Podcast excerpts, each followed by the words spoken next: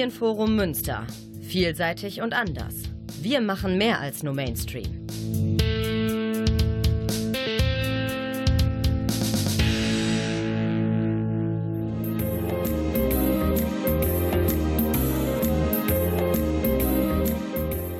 Der Lesewurm. Neues vom Buch- und Hörbuchmarkt. Präsentiert von Volker Stephan. Und auch präsentiert von Klaus Blödo in der Technik. Herzlich willkommen zur April-Ausgabe des Lesewurms. Der führt euch nach Leipzig auf den Chimborazo, ins Rheinland und nach Kinderhaus. Na, wie klingt das? Das klingt gut und jetzt klingt etwas very British zum Einstieg. Hello, I'm Simon Beckett. I'm uh, the author of The Evigan Toten, uh, my new David Hunter novel, uh, and I also apologise for my German pronunciation. I'm very happy I'm at the Leipzig Book Fair at the moment, and uh, I'm very happy to be talking on the Antenni Munster Radio. This is the sixth David Hunter novel. Ja, ihr hört im Hintergrund noch die Stimme von Simon Beckett, den ich auf der Leipziger Buchmesse getroffen habe. Und äh, er spricht für uns über seinen sechsten Fall für David Hunter, den forensischen Anthropologen. Dieser Mann ist ein ganz besonderer, denn er kümmert sich um die Toten. Er erkennt anhand des Zustandes einer Leiche, an dem Verwesungsgrad, wie lange dieser Mensch tot ist und unter Umständen, wie er gestorben ist. Das Besondere an dem sechsten Fall, die ewigen Toten, der gerade bei Wunderlich erschienen ist, ist, dass David Hunter diesmal nicht auf dem Land in England ermittelt, sondern Simon Beckett hat ihn in London ermitteln lassen. Das ist etwas ganz anderes und er hat lange nach einem besonderen Ort dafür suchen müssen, um dort einen Plot anzusiedeln. Und tatsächlich sucht David Hunter nach dem Hintergrund mehrerer Morde in einem verfallenen Krankenhaus. Da gibt es mumifizierte Leichen, eine davon ist schwanger. Und äh, während dieser Leichnam untersucht wird, stürzt eine Ebene in diesem Krankenhaus St. Jude in London, das es nicht gibt, ein. Und äh, da purzeln dann so ein paar Ermittler runter und landen in einem Zimmer, das es so in dem Krankenhaus gar nicht geben konnte. Es ist nachträglich eingebaut worden, ohne Fenster. Es befinden sich Betten in diesem Zimmer und auch darin Tote. Ja, und dieses Setting hat Simon Beckett so viel Spaß gemacht, dass er gesagt hat, David Hunter ermittelt jetzt endlich mal in London City. Ja, herzlich willkommen noch einmal zu Lesewurm der April-Ausgabe. Jetzt haben wir Simon Becketts Stimme noch im Ohr und jetzt wollen wir vielleicht mal kurz reinhören, wie die Stimme ist, die Simon Becketts Romane zum Leben erweckt als Hörbücher. Und jetzt hören wir nämlich Johannes Steck. Die meisten Menschen finden meinen Beruf vermutlich seltsam, geradezu makaber. Ich verbringe mehr Zeit mit den Toten als mit den Lebenden und untersuche Verwesung und Zerfall, um menschliche Überreste zu identifizieren und zu verstehen, was sie in diesen Zustand gebracht haben könnte. Das ist eine oft düstere, aber wichtige Tätigkeit. Ja, das ist also David Hunter in der Interpretation von Johannes Steck, der die ewigen Toten von Simon Beckett eingesprochen hat für Argon. Und das Ganze gibt es auf elf CDs mit einer Gesamtlaufzeit von rund 13 Stunden. Viel Spaß damit, falls ihr euch das anhören möchtet. Wir bleiben noch eine Runde in England mit der ersten Musik, nämlich lassen wir Stephen Wilson zu Gehör kommen mit dem Song Blank Tapes. Das gibt es auch übrigens gerade auf der Blu-ray, DVD und sonstigen Live-Veröffentlichungen von Home Invasion. Das ist ein Live-Konzert-Mitschnitt aus London. Wir hören Blank Tapes, aber jetzt in der Fassung vom letzten Album To the Bone bei Caroline erschienen. Die Home Invasion könnt ihr euch entweder als Blu-ray bei Eagle Vision zulegen oder aber jetzt auch ganz neu in einer Mehrfach-LP-Ausfertigung ebenfalls bei Caroline erschienen. Jetzt also Blank Tapes von Steven Wilson.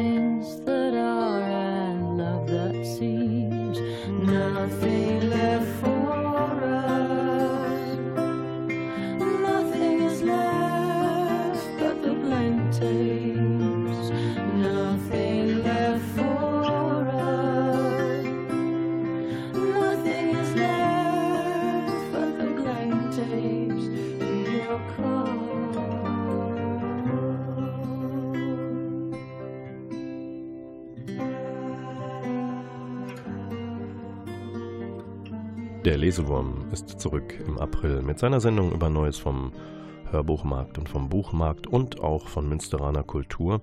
Wir haben gerade Simon Becketts Die ewigen Toten äh, kurz vorgestellt. Jetzt geht es nochmal ein bisschen um Krimis, wo wir gerade dabei sind. Empfehlen möchte ich euch, erschienen im Heine Verlag, den Thriller Blake aus der Feder von Jack Heath.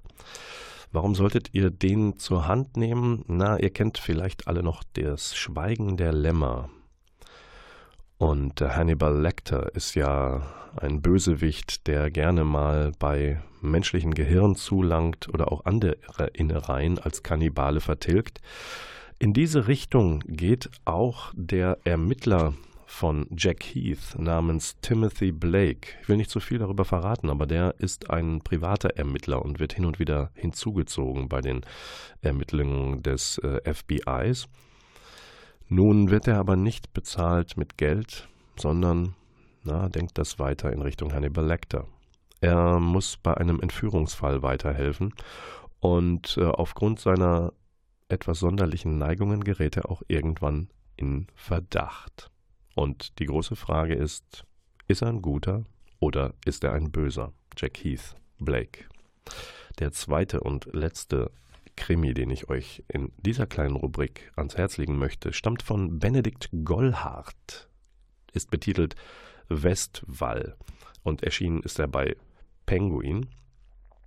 Und hier haben wir es ein bisschen mit den Abgründen ähm, von Neonazis, Rechtsextremen zu tun. Der Westwall ist ja eine von Hitler gebaute Verteidigungslinie von Kleve am Niederrhein runter bis an die schweizerisch-französische Grenze. Sollte alle aufhalten, die versuchten, den Krieg nach Deutschland zurückzutragen und Europa vom Krieg und den Nazis zu befreien. Das ist der Hintergrund des Westwall-Krimis.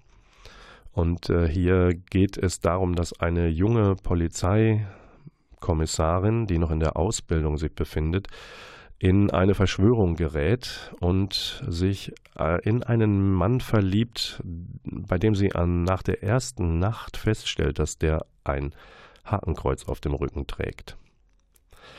Und da ist die Geschichte schon in vollem Gange, denn eine Gruppe von jungen Menschen soll offensichtlich erzogen werden zu, naja, vielleicht zu Attentaten, zum Umsturz, wie auch immer. Die Handlung entwickelt sich rasant und äh, ich möchte euch dieses Buch empfehlen, weil sie auch schonungslos mit der jüngeren deutschen Vergangenheit umgeht.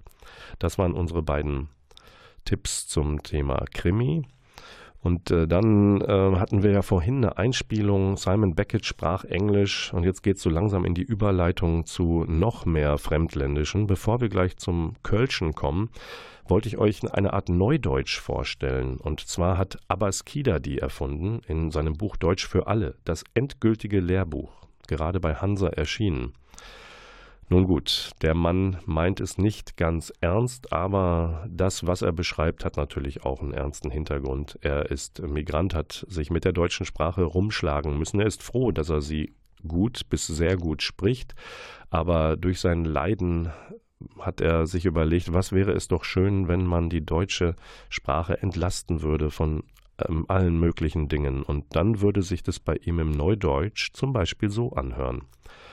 M heißt Marina, kommt aus Mainz. R heißt Massoud, kommt aus de Tschad. Ihr Kind Friedrich wurde geboren in Baden-Württemberg. Alle sie besitzen de Deutsch-Staatsbürgerschaft. Wir nennen sie in unser Wohnblock de Negerfamilie. Auf der Straße, der Vater wird kontrolliert von die Polizisten mehrfach und grundlos. In der Supermarkt, er wird beobachtet von die Mitarbeiter ständig. Und in der Diskothek, er geht seit er Ewigkeit nicht mehr, weil er weiß, dass die Türsteher schicken er immer nach Hause. Sein Frau ärgert sich sehr und verliert oft ihr Nerven. Er ist gewöhnt, aber daran und nimmt alles locker mit freundlich Lächeln. Ihr Kind Friedrich mitbekommt von Alde noch nichts, aber bald. Den Nachsatz formuliert er im aktuellen Deutsch.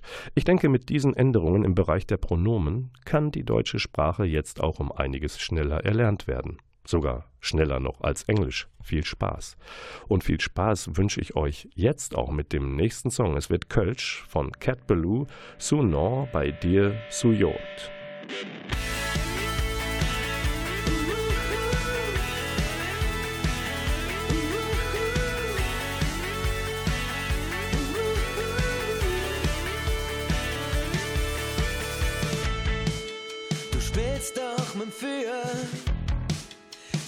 lässt damit uns keiner hört. Du weißt, dass das verboten ist, und doch berührst du mich. Kein Homie zwischen uns, jede Bewegung von dir ist Kunst. Du weißt, dass das verboten ist, du weißt, dass das verboten ist.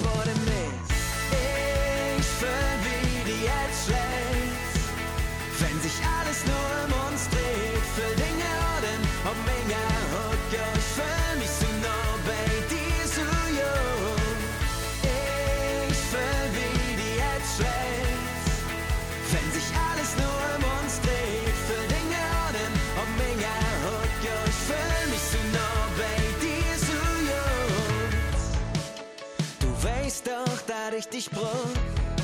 Nur die Nacht ist mir nicht genug. Ich würd so gern bei dir sein. Für immer bei dir sein. Ich weiß, dass das verboten ist. Doch das vergess ich, wenn du mich bist. Auch wenn das verboten ist. Auch wenn das verboten ist. Ich fühl, wie nur um uns dreht, für Dinge Orden, ob Menge und ja,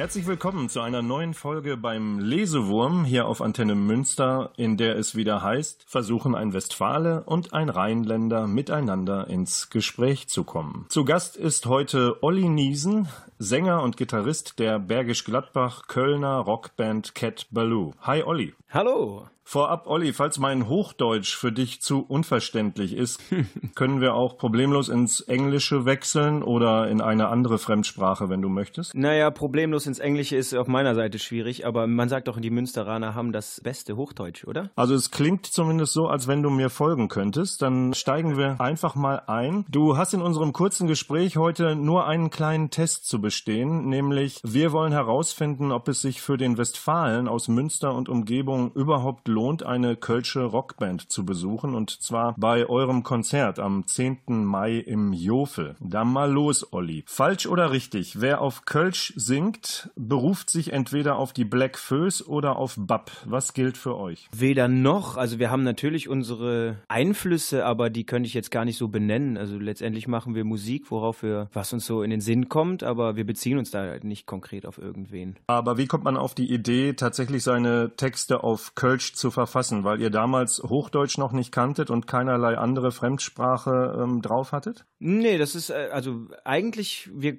also wir machen schon seit wir klein sind zusammen Musik. Das hat irgendwie schon in der Grundschule angefangen, sind auch Cousins und unsere Väter hatten tatsächlich auch schon eine Band, die auf Kölsch gesungen hat und da war der ganze Bezug schon mit in die Wiege gelegt worden und es ist einfach ein super Stilmittel auch, sich irgendwie auszudrücken. Es macht total viel Spaß in der Sprache sich auszutoben. Du hast es gerade gesagt, ihr seid als Schülerband und äh, seinerzeit als Trio gestartet. Inzwischen gibt's euch aber schon 20 Jahre und deswegen gibt's ja eine Jubiläumstour zum neuen Album. Das habt ihr schlicht und einfach betitelt, wie die Band heißt, Cat Ballou. Was ist denn aus den Träumen der Schüler und Cousins geworden? Die sind irgendwie alle in Erfüllung gegangen. Also man hat sich früher wirklich halt immer das so vorgestellt, wie wäre das mal vor so und so vielen Leuten zu spielen. Und als das dann irgendwann in eine gute Richtung ging, dann hat man sich auch mal gefragt, wie fühlt sich das denn an, wenn es deutschlandweit klappen könnte. Und dann haben wir das irgendwann einfach mal ausprobiert und die erste Deutschlandtour war auch schon ausverkauft. Also damit hätten wir gar nicht gerechnet. Wir hätten eher gedacht, wir würden draufzahlen. Wir wollten es einfach mal probieren. Also letztendlich sind wir wunschlos glücklich, was das angeht. Alles gut. Wenn ich so in meine Schülerzeit äh, zurückguckte, mit dem Namen Cat Ballou verband ich eigentlich immer nur eine Kneipe, in der wir Halbstarken so vornehmlich so Wodka Lemon in uns reingekippt haben. Ah, schön. Was bedeutet der Name für euch? Ganz klar eine Geschichte. Und zwar, wir haben früher uns gerne, also dadurch, dass wir die, unsere ganze Jugend mit der oder Kindheit schon miteinander verbracht haben. Ja, wenn es draußen geregnet hat, dann musste man sich drinnen beschäftigen und da haben wir ganz gerne Videos geguckt, weil der Michi hatte eine ganz gute Sammlung an VHS. Unter anderem auch den Film Cat Baloo. Und das war halt immer so den, der Film, den der Michi immer wieder vorgeschlagen hat. Also Michi ist unser alter Schlagzeuger, der ist, hat letztes Jahr leider die Band verlassen, aber der gehört natürlich genauso zu der Bandgeschichte. Ja, der hat halt gesagt, lass uns doch Cat Baloo gucken und das wollte eigentlich irgendwie immer keiner. Und das ist halt dann so, ja, so ein kleiner Band-Insider. Ne? Also es ist ein Film auf jeden Fall von 19, von wann ist der? Von 68, glaube ich. Und ja, der handelt von der Catherine Baloo und die soll aufgehangen werden, weil die ist so eine Western-Ganovin. Ihr Spitzname ist halt Cat Baloo und ja, so heißt auch der Film und so haben wir uns dann benannt. Und der Film ist älter als ihr alle, ne? Ja, ja, natürlich. Ich bin erst 85 geboren, 20 Jahre später. Süß, du darfst mich aber weiter duzen. Ja, okay. Olli, falsch oder richtig? Wer im Kölner Karneval keinen Hit landet, wird auf ewig in der Nische kleben bleiben und nie außerhalb des Rheinischen auf Tournee gehen. Boah, keine Ahnung. Also, das kann ich nicht beurteilen. Ich, ich glaube aber eher falsch, weil letztendlich da gibt es keine Gesetze für. Aber wo wir beim äh, Hit und beim Karneval sind, ich liebe den Kölner Kneipenkarneval und äh, darf zureisen Jahr für Jahr und bin dann immer im Hotzenplotz. Da spielt auch eine, eine andere Rockband, eine kleine. Euch verbindet man ja, also zumindest in meinen Breiten hier, vielleicht so mit Achterbahn oder dem anderen Hitsong Edith K. Ward. Äh, Das war jetzt fast Kölsch. Na, war gut, war gut. Ihr habt aber auch einen Song mit äh, Mo Torres und Lukas Podolski aufgenommen, Liebe deine Stadt. Jetzt mal Hand aufs Herz, wie viel Pathos und Kitsch steckt eigentlich in dieser Verliebtheit mit Köln? Oder wie echt ist das, was ihr da singt? Also es ist natürlich Kitsch, aber ähm, das ist alles 100% ehrlich. Das klingt vielleicht blöd, aber ich habe schon sehr oft selber durch diese ganze Thematik eine Gänsehaut bekommen oder so. Wir haben zum Beispiel mal auf dem Schiff, äh, wir haben so, so ein Geheimkonzert gemacht und dann sind wir auf dem Schiff gefahren und auf über den Rhein und in dem Moment, wo wir halt an der Altstadt ankamen und der Dom so im Hintergrund war, da haben wir gerade eine Nummer ge gesungen, die heißt König und die bezieht sich halt auch so ein bisschen auf die Thematik, dass man durch die Stadt geht und das war für mich ein rührender Moment. Das klingt vielleicht ein bisschen blöd, weil man ja selber der Interpret ist, aber das ist alles komplett ehrlich und sonst wird man das auch nicht machen. Wir alle, eigentlich sind alle unsere Themen ehrlich und die Themen, die wir halt so erleben im Alltag. So, jetzt müssen wir nochmal äh, zum Abschluss des Gesprächs nochmal darauf zu sprechen kommen, wie ernst und ehrlich es ihr eigentlich mit uns Westfalen meint und mit Münster. Da würde mich zunächst mal interessieren, möglicherweise verstehen ja die Westfalen viel weniger von euren Texten, als wenn beispielsweise eine englischsprachige oder englisch singende Band in die Stadt kommt. Ist das für euch ein Problem? Bis jetzt war es keins. Also wir haben jetzt schon zweimal haben wir in Münster gespielt. Das war eigentlich immer eine fantastische Stimmung. Natürlich haben wir das Gefühl, dass sehr viele ja, Rheinländer oder Leute, die halt irgendwie einen Bezug auch zu Köln haben, dann zu, die, zu den Konzerten kommen. Aber es kommen auch durchaus Leute, die mit Köln nicht viel zu tun haben. Und naja, also man versteht ja schon einiges und den Rest, den erschließt man sich einfach aus so einem Interpretationsfreiraum auch. Ist ja auch schön, wenn man da noch so ein bisschen Spielraum hat. Ja, da kommt gerade der Background-Gesang zum Tragen. Ne? Wen trägst du gerade noch mit dir rum während des Gesprächs? Ja, ist mein kleiner Sohn, ne? Der will, also er pennt gerade, aber. Der will bei dir an die Brust. Vielleicht liegt es aber auch daran, dass ihr immer einen Simultandolmetscher dabei habt und die Übersetzung mitlaufen lasst als Subtext oder ist das nur ein Gerücht? Nee, das ist äh, völliger Quatsch. Das haben wir nicht.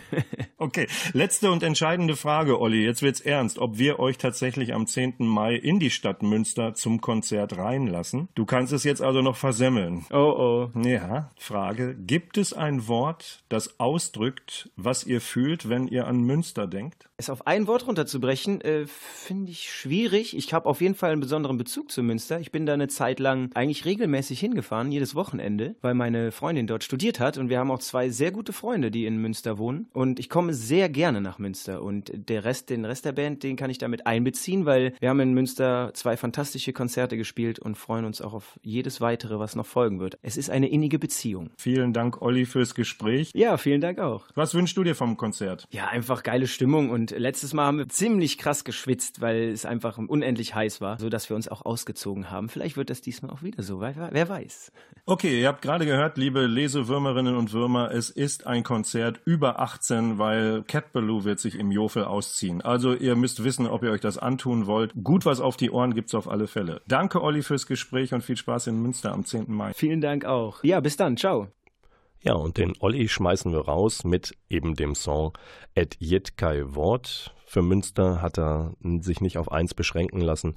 Der gleichnamige Song kommt auch nicht mit einem Wort aus, aber der handelt dann eben von Köln und legt bitte, während der Song jetzt eingespielt wird, was zu schreiben beiseite. Ihr könnt direkt nach dem Song etwas gewinnen.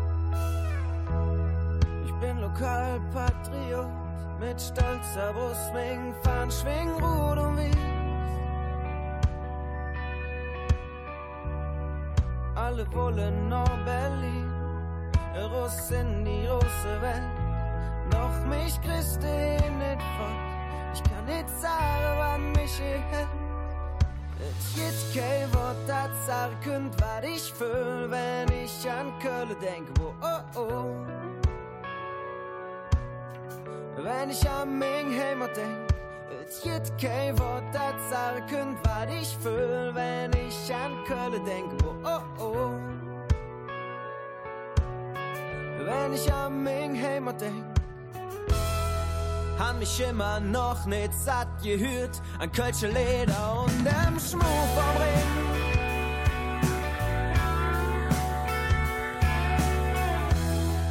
Han mich immer noch nicht satt gesehen an all der Hüsje und dem Dom. Doch ich kann nicht sagen, was mich hält. Es gibt kein Wort, das könnt, was ich fühl,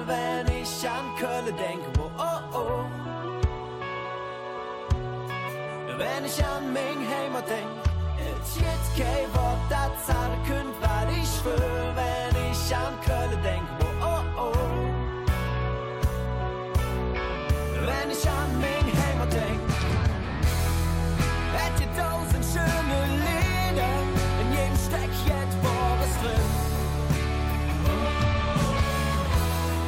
Doch in jedem endlich schwinger,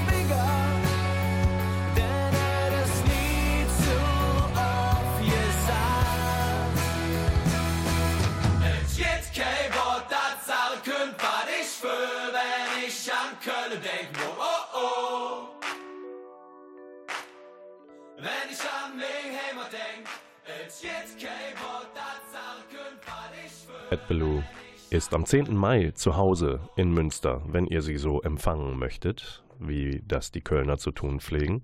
Am 10. Mai im Jofel. Ich hatte gebeten, legt euch einen Stift und einen Zettel zur Seite, denn ihr könnt Tickets gewinnen für das Konzert. Zweimal zwei liegen bereit auf dem Verlosungstisch und dazu auch zwei CDs der aktuellen Scheibe Cat Ballou, von der wir eben auch den Song gehört haben, Suno bei dir Suyot. Und wenn ihr gewinnen möchtet, eine CD oder äh, das Ticketpaket, dann schickt eine E-Mail an radio.volker-stefan.net. Der Stefan hat ein PH in der Mitte. Ich wiederhole nochmal radio.volker-stefan.net. Schickt eine E-Mail am 20.04. um 23.59 Uhr. Gucke ich nach, was so im E-Mail-Postfach gelandet ist. Alles, was danach kommt, kann leider nicht mehr mitspielen. Der Rechtsweg ist ausgeschlossen. Viel Erfolg dabei. Und wo wir beim 10. Mai und dem Konzert von Cat Ballou im Jofel waren, gucken wir noch auf zwei, drei andere Veranstaltungen, die in den nächsten Wochen in Münster stattfinden. Ans Herz legen möchte ich euch Kaktus Junges Theater spielt mit dem Tete Adeyema Dance Theater aus Ghana zusammen das Stück Ich begehre Einlass, I Request Admission. Die Premiere ist am Donnerstag, den 2. Mai. Weitere Termine Freitag 3. und Samstag 4. jeweils 20 Uhr im Pumpenhaus-Theater an der Gartenstraße. Es geht hier um das Projekt, um eine Collage aus Trommeln, Texten, Tanz, Gesang und das Ganze war eine Werkstattaufführung und ist jetzt nach finalen Proben bereit für die Premiere. Dann gibt es auch noch was zu lesen, zu hören, und zwar von dem witzigen, satirischen Schriftsteller Franz Sobel aus Österreich. Der liest am 15. Mai um 20 Uhr im Lesesaal der Stadtbücherei aus seinem Krimi Rechtswalzer. Und äh, dieser Roman ist schnell und im Zorn geschrieben. Gelobt wird er, dass diese offensichtliche Schwäche zugleich eine Stärke sei. Und ähm, von dem Mann Franz Hobel gibt es noch mehr, nämlich einen Tag später, am 16. Mai, im kleinen Haus des Theaters Münster, gibt es die Aufführung seines Romans Das Floß der Medusa. Und wer möchte, kann im, Anführung, äh, im Anschluss an die Aufführung dieser Bühnenfassung mit Franz Sobel ins Gespräch kommen. Franz Sobel selbst ist äh, preisgekrönter Schriftsteller und Theaterautor und scheut keine Kontroverse. Das waren die Veranstaltungstipps. Und jetzt geht es weiter mit einer Frau, die mich schon na, vor ein paar Jahrzehnten anlächelte mit Songs wie 48 Crash, das war Anfang der 70er, da war ich aber noch zu klein. Sie heißt Susie Quattro und von ihr und ihrem neuen Album, das No Control heißt, hören wir jetzt den Song, der irgendwie auf Klaus in der Technik zugeschnitten scheint. Macho Man.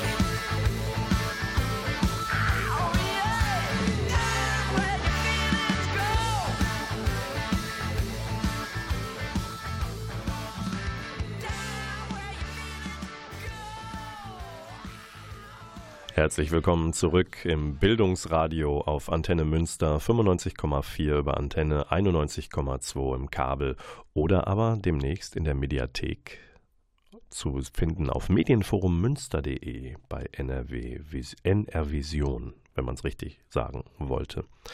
Bildungsradio habe ich gesagt und ähm, zur Einleitung der Sendung wollte ich euch auf den Chimborazo entführen.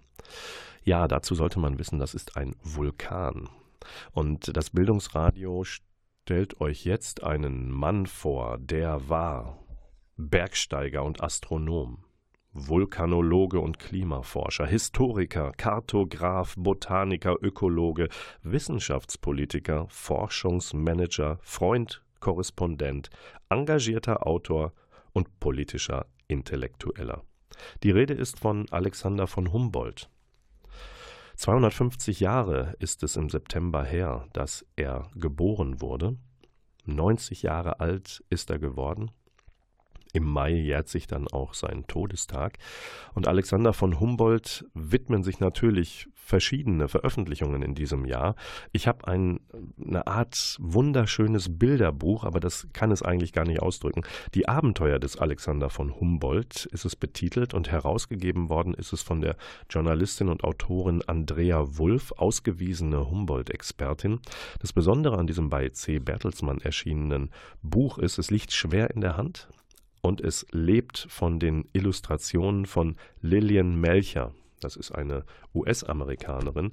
Zu Andrea Wulff muss man wissen, die Frau ist eine Deutsche, aber lebt in London und veröffentlicht halt auch für sehr viele englischsprachige Medien. Und ähm, was sie jetzt vorgelegt hat, ist äh, wirklich eine wunderbar illustrierte Lebensgeschichte, die sich orientiert an den Tagebucheintragungen von Alexander von Humboldt. Und wunderbare Bilder und Geschichten und Texte gibt es eben zu den Reisen, die Alexander von Humboldt einer der ersten wahren Naturwissenschaftler der Moderne unternommen hat, darunter eben auch zum ecuadorianischen Vulkan Chimborazo. Den hat der Mann ohne vernünftige Bergsteigerausrüstung, so wie wir sie heute kennen, unternommen mit, einem, mit einer Begleitung und musste leider 400, 600 Meter vor dem Gipfel, vor dem Kraterrand, musste er aufgeben, weil eine Felsspalte einfach zu groß war. Das kennen wir vielleicht aus dem Geschichtsunterricht, aus dem Biologieunterricht. Wir wissen von Humboldt, dass er selber auch Experimente durchführte mit Zitteraalen, also einer Leibspeise von Klaus Blödo in der Technik. Danke, Klaus, dass du wieder zuarbeitest mit mir zusammen. 1800 in Venezuela hat Alexander von Humboldt mal ausprobiert, was passiert eigentlich, wenn Menschen Stromschläge bekommen von Zitteraalen. Nun, ein anderes Buch, was in dem Zusammenhang auch sehr liebevoll editiert worden ist, ist Der andere Kosmos. Herausgegeben von Oliver Lubrich und Thomas Nährlich bei DTV. Das Besondere hieran sind 70 Texte, 70 Orte aus 70 Jahren der Zeit 1789 bis 1859. Alexander von Humboldt hat tatsächlich unglaublich viel veröffentlicht als Brief, als Reisebericht, natürlich in wissenschaftlichen Veröf Veröffentlichungen. Und diese Texte haben zum Teil natürlich irrwitzige Wege absolvieren müssen. Denn es gab keine E-Mails, es ging alles nicht elektronisch, sondern übers Schiff. Nicht wahr? Stellt euch das vor. Und hier sind 70, nein 71 Texte gesammelt von ihm selbst. Und die 70 Orte, das Besondere daran ist, das sind die Orte der Veröffentlichung. Tatsächlich hat von Humboldt natürlich nicht alle Kontinente dieser Erde bereisen können, aber er ist überall auch zu Lebzeiten schon veröffentlicht worden. Und der allerletzte Eintrag stammt tatsächlich vom Todestag 6. Mai 1859. Das ist sein Ruf um Hilfe, weil er nämlich auch im zarten Alter von 90 Jahren immer noch mit Anfragen überhäuft wurde, auch nach Fragen zu seinem Gesundheitszustand. Und er wollte doch eigentlich sich nur um seine Forschung weiter kümmern und bat darum, bitte, so lieb ihr auch seid, lasst mich ein bisschen in Ruhe. Erschienen ist an seinem Todestag dieser Ruf in Jackson, Mississippi von einer Halbwochenzeitung. Und äh, die Spurensuche von Alexander nach Alexander von Humboldt in Münster, die führt uns nach Kinderhaus. Münster, Stadtteil im Norden. Da stoßen wir auf ein Straßenschild, das den Namen von Humboldt trägt. Ist jetzt nicht ganz klar, wem diese Straße gewidmet ist. Alexander oder aber seinem älteren Bruder Wilhelm. Den kennen wir als Humanisten. Vielleicht hatten sich die Stadtväter in Münster es sich einfach gemacht und gesagt, wir lassen einfach jeden Vornamen weg, dann widmen wir diese Straße gleich beiden. Nicht ganz zufällig befindet sich diese Straße dort, wo sie ist, denn daran liegt das Schulzentrum mit Grund, Realschule und Gymnasium. Und jetzt hören wir einfach mal rein in ein kleines Gespräch, das ich mit Tobias Regenbrecht geführt habe. Er ist Konrektor und leitet an der Seite von Schulleiter Clemens Krause die Geschwister Scholl Realschule in Münster Kinderhaus an der von Humboldt Straße. Wie viel Humboldt steckt eigentlich heute noch im modernen Biologieunterricht? Es steckt äh, meiner Meinung nach sehr viel Humboldt im modernen Biologieunterricht, da die Ideen von Humboldt sehr modern, sehr aktuell sind, obwohl er sie ja doch schon vor über 150 Jahren formuliert hat. Und die, seine Idee, dass gemeinsame klimatische und geografische Phänomene zu ähnlichen biologischen Phänomenen führt, die ist ganz aktuell und auch seine Beschreibung der um Umweltzerstörung durch den Menschen, also die Auswirkungen einer übermäßigen Ausnutzung und Übernutzung der Natur und die Folgen für das Ökosystem äh, sind sehr aktuell. Kann es dennoch sein, dass nicht viele Schülerinnen und Schüler mit dem Namen Humboldt tatsächlich noch was anfangen können? Ja, ich glaube nicht, dass viele von unseren Schülern etwas mit dem Namen von Humboldt anfangen können oder wissen, wo der eigentlich herkommt und wer Träger dieses Namens war. Von Humboldt ist in Deutschland tatsächlich weniger populär als in anderen Ländern. In den USA beispielsweise ist er deutlich bekannter als Wissenschaftler. Im Biologieunterricht gehen wir wenig historisierend vor. Wir versuchen biologische Kenntnisse zu vermitteln, verzichten aber häufig darauf, die historische Geschichte der Entwicklung der Biologie zu thematisieren. In der Genetik ist das anders. Da gibt man auch einen historischen Abriss und auch in der Evolutionslehre. Selbstverständlich gibt man einen historischen Abriss über die Ideengeschichten. Im Thema Umweltschutz ist das tatsächlich aber nicht der Fall. Und Ihr persönlicher Bezug Bezug zu Humboldt ist der privater Natur oder war der universitärer Natur? Der ist zweifach tatsächlich. Also zum einen natürlich durch das Biologiestudium. Dort kommt man mit seinen Ideen in Kontakt und im Biologiestudium beschäftigt man sich natürlich auch mit der Ideengeschichte der Biologie. Aber zum anderen ist mir auch selber aus meiner eigenen Schulzeit das Bild mit den Klimastufen vom Chimborazo sehr präsent noch. Und als ich neulich das Buch der Autorin Frau Wolf gelesen habe, ist mir das auch wieder sehr präsent geworden geworden, wie sehr mich auch diese Ideen von der gleichen Entwicklung unter gleichen klimatischen Voraussetzungen auch geprägt hat. Letzte Frage, wenn sich spontan Flashmob-artig in der von Humboldt-Straße in Münster Kinderhaus anlässlich Humboldts Geburtstag ein Straßenfest organisieren würde, wäre die Schule, wären Sie dabei und würden mit Feiern organisieren? Ich finde das eine sehr gute Idee. Diesem wirklich mitbedeutendsten deutschen Wissenschaftler, den wir haben, äh, gerade von Seiten einer Realschule auch entsprechend nicht nur den Namen sozusagen zu ehren oder ihn in Erinnerung zu halten, sondern sich auch daran zu erinnern, was für großartige Ideen dieser Mann gehabt hat und welche Bedeutung die heute noch haben. Vielen Dank fürs Gespräch, Herr Regenbrecht. Sehr gerne. Das war das Gespräch mit dem Konrektor und Biologielehrer Tobias Regenbrecht von der Geschwister-Scholl Realschule in Münster Kinderhaus. Er hat sich in seinen Worten auch nochmal bezogen auf das Standardwerk von Andrea Wulff zu Alexander von Humboldt. Das heißt Alexander von Humboldt und die Erfindung der Natur ist jetzt gerade im Penguin Verlag als Taschenbuch erschienen und äh, sehr, sehr lesenswert. Die Geschichte dieses berühmten Wissenschaftlers. Wir hören jetzt noch mal kurz rein in einen neuen Song von Lonely Robert. Das ist eine englische Prog-Rock-Band, die ein neues Album Under Stars rausbringt.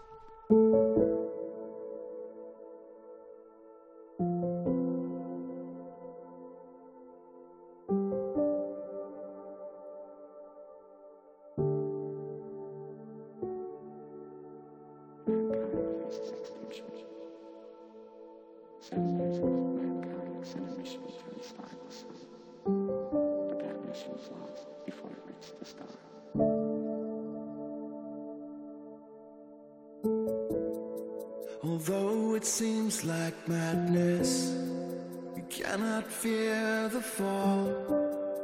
When human intervention is metaphorical, the light in this salvation is dying all the same.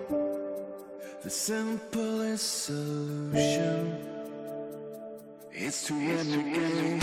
And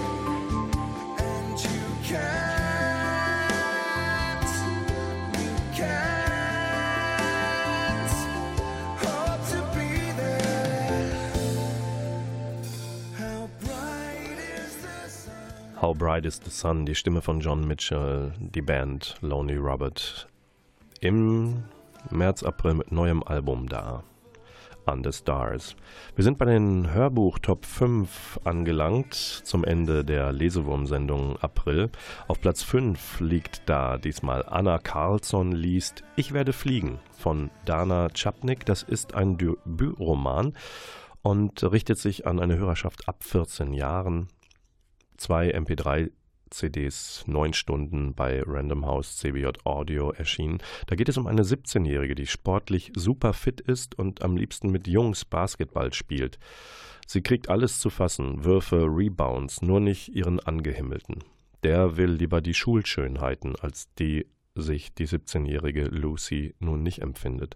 Muss sie jetzt der Gegenentwurf dessen werden, was sie eigentlich sein möchte, um ihn zu bekommen? Auf Platz 4 haben wir Uwe Teschner liest Perry Roden, das größte Abenteuer. Das stammt aus der Feder von Andreas Eschbach. Und äh, Perry Roden kennt ihr alle, ist eine Erfindung als Reaktion auf die gescheiterten Apollo-Missionen der USA, eine Science-Fiction-Serie. Hier aber wird die Vorgeschichte des jungen Perry erzählt, mit politischen Eskapaden, seinerzeit als Testpilot und dann den geheimen bemannten Weltraumfahrten. Bei Argon erschienen. 29 Stunden auf vier MP3-CDs. Auf Platz 3 eigentlich ein Musiker. Bela B. liest Bela B. Felsenheimer. Den kennen wir als Schlagzeuger, Gitarristen, Komponisten, Sänger von Die Ärzte. Und er legt seinen Roman Scharnow vor, selbst eingelesen. Das ist ein skurriles Dorf nördlich von Berlin, wo eigentlich der Hund begraben ist, aber tatsächlich gibt es hier ganz skurrile Begegnungen. Äh, Da wird geschossen, da äh, tauchen Agenten einer Universalmacht auf. Es gibt mordlustige Bücher, hört ihr das? Oder auch äh, ein Pakt der Glücklichen und es gibt kein Bier mehr. Und noch einen syrischen Praktikanten. Also es ist sehr wild. Dauert gut zehn Stunden bei Random House Audio auf zwei MP3s erschienen. Auf Platz zwei sind wir angelangt. Dietmar Bär liest Blutmond von Katrine Engberg. Das ist der zweite Kopenhagen-Thriller der Dänin. Jeppe Körner und Annette Werner ermitteln wieder. Ein Modezar wird ermordet. Betrug und Eifersucht scheinen die Motive zu sein. Erschienen bei der Audioverlag auf sechs CDs, rund acht Stunden. Und dann sind wir bei Platz 1 angekommen. Dietmar Wunder, der hat immer so eine tiefe Stimme wie ich nur im Schnuppenfrühling. Und Platz 1 ist Gier von Mark Ellsberg mit dem Untertitel Wie weit würdest du gehen? Da geht es um einen Nobelpreisträger und einen Kollegen, die werden bei einem Sondergipfel in Berlin ermordet. Ermordet, bevor sie ihre Formel zum Wohlstand für alle vorstellen können. Wohlstand für alle, ihr könnt's erraten, möchten gar nicht alle. Und so müssen ein Spieler und ein Krankenpfleger es mit den Bösen aufnehmen. Und hier haben wir eine kurze Einspielung dazu. Jan sah nur einen mächtigen Schatten. Dann wirbelte eine Tonne Metall von der Straße her quer über den Radweg. Instinktiv zog Jan den Kopf ein. Das Gefährt schoss über ihn hinweg, touchierte einen Baumstamm, krachte gegen einen zweiten und stürzte ab. Fast verlor Jan die Kontrolle über sein Fahrrad. Vollbremsung. Das Fahrzeug lag sieben, acht Meter weit im Wald auf dem Dach. Von der Bodenplatte bei den Vorderrädern stieg Rauch auf. Jan warf das Rad hin. Einer dieser Momente, in denen man nicht denkt. Der Körper wird zur Sehne. Er rannte los, fand das Handy in der vorderen Tasche seiner Jeans, Notruf, sprintete zu dem zerdrückten Haufen Blech. Dunkle Luxuslimousine, ein Meer von Splittern. Der Fahrersitz war ihm am nächsten. Dort hatte das Dach dem Absturz am besten standgehalten. Im Sitz hing regungslos ein älterer Mann, dunkler Anzug, Schnauzbart. Um ihn erschlaffte Airbags. Jemand meldete sich an Jans Ohr. Jan Wutte, sagte er. Schwerer Autounfall im Tiergarten zwischen äh, Siegessäule und Brandenburger Tor. Er steckte das Handy weg. Jan, du bist Pfleger. Du kennst dich aus mit dem menschlichen Körper. Er tastete am Hals des Mannes, spürte keinen Puls, rüttelte am Türknauf. Vergeblich. Hinter dem Fahrer lag ein älterer Mann in dunklem Anzug kopfüber und seltsam zusammengefaltet auf dem Inneren des Autodachs nicht angeschnallt, blutüberströmt. Sein Arm ragte aus dem Fenster. Jan fühlte keinen Puls. Neben dem Alten hing von der verkehrten Rückbank eine weitere Gestalt im Sicherheitsgurt, jünger, männlich. Seine Lippen bewegten sich. Jan lief um den Wagen herum, versuchte den Kopf durch den schmalen Schlitz zu klemmen, der einmal ein Fenster gewesen war. Wie geht es Ihnen? hörte er sich brüllen. Rettung ist unterwegs. Geschlossene Augen, Wispern. Ein verkehrt herumbaumelndes Gesicht kannst du nicht lesen. Die Mimik hängt in die falsche Richtung. Haben Sie Schmerzen? Haben Sie Schmerzen? Dann können Sie jetzt den Radiosender vielleicht wechseln oder einen Arzt aufsuchen. In jedem Fall war das Platz 1 der Hörbuchcharts im Lesewurm Gier von Mark Ellsberg. Der Lesewurm verabschiedet sich für diesen Monat und freut sich, wenn ihr wieder einschaltet am zweiten Samstag des Mais. Das ist der 11. Wie immer um 20.04 Uhr. Eine Produktion des Medienforums Münster sagt jetzt Tschüss und Bye-bye mit dem letzten Tipp. Jesse Kirby. Offline ist es nass, wenn's regnet. Das erzählt von einem jungen Mädchen zum 18. Geburtstag, schmeißt die Social Media und Smartphone in die Tonne und geht mit einem geschenkten Wanderrucksack und Wanderschuhen los in den Yosemite Nationalpark. Und die Frage an euch zum Abschluss ist, würdet ihr auch loslaufen? Ein schönes Buch. Schenkt es jungen Menschen. Und tschüss bis in den Mai sagen Klaus Blödo und Volker Stephan am Mikrofon.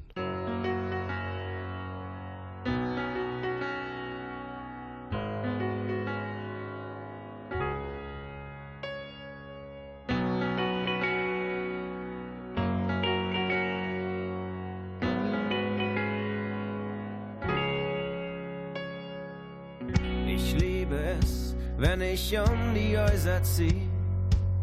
Aus allen Ecken hör ich kölsche Melodien. Alle tanzen auf Tischen und auf Stühlen. Ich kann eure Liebe spüren. Der Pöbel lässt heute die Sau aus dem Stall. Und selbst der Adel feiert bei uns Karneval. Ich stehe in meinem Volk und schaue euch zu, krieg nie genug. Ich bin der König meiner Stadt, steh auf der Deutzer Brücke und schrei es in die Nacht. Ich bin der König meiner Stadt und bis die Sonne aufgeht geb ich auf dich acht.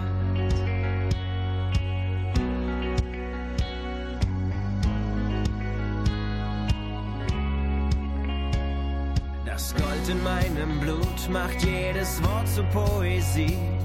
Die Stadt zum Königreich meiner Fantasie. Selbstverliebt und tolerant reich ich dir meine Hand. Ich hab in Deutsch ne Residenz, sechste Etage mit Balkon. Hier kriegt mich keiner vom Thron.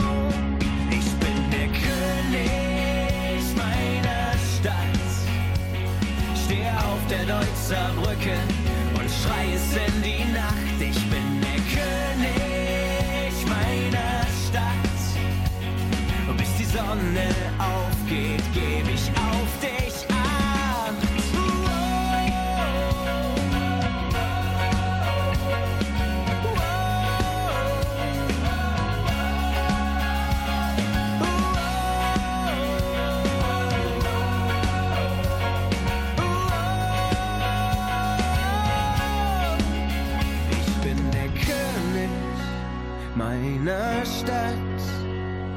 stehe auf der Deutzer Brücke und schrei es in die Nacht. Ich bin der König meiner Stadt, bis die Sonne aufgeht gebe ich auf dich.